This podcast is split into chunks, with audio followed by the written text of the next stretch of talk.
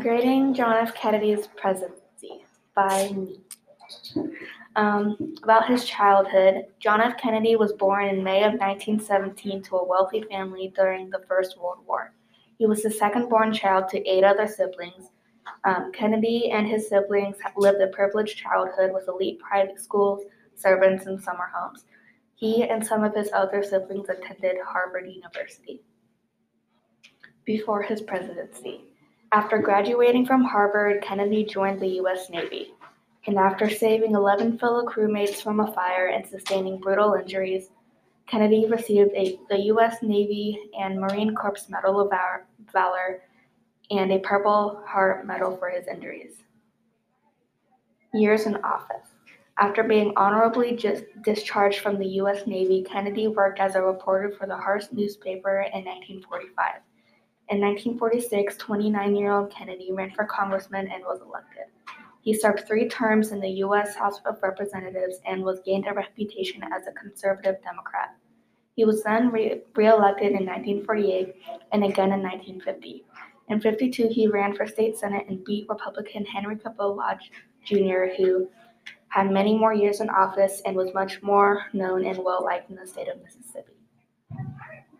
Leadership skills. JFK was slash is one of the most popular and well respected presidents to this day because of his leadership skills and ability to take action during challenging times. Kennedy became president during the, the recovery of World War II, and during this time was when the movement led by Martin Luther King Jr. was spread all over the South. Kennedy tried to persuade, to persuade the whites the importance of all Black Americans having civil rights. He was able to frame the debate for civil rights and the struggle for basic human rights as a historic debate. Cons of his presidency. His New Frontier initiative never took any real action. He escalated the Cold War um, and he failed at the Bay of Pigs invasion. And there was a scandal in which he and Marilyn Monroe had an alleged affair. His tragic death. Um, John F. Kennedy was assassinated on November 22nd in 1963 in Dallas, Texas. He was riding in the presidential motorcade in the Dealey Plaza during a parade.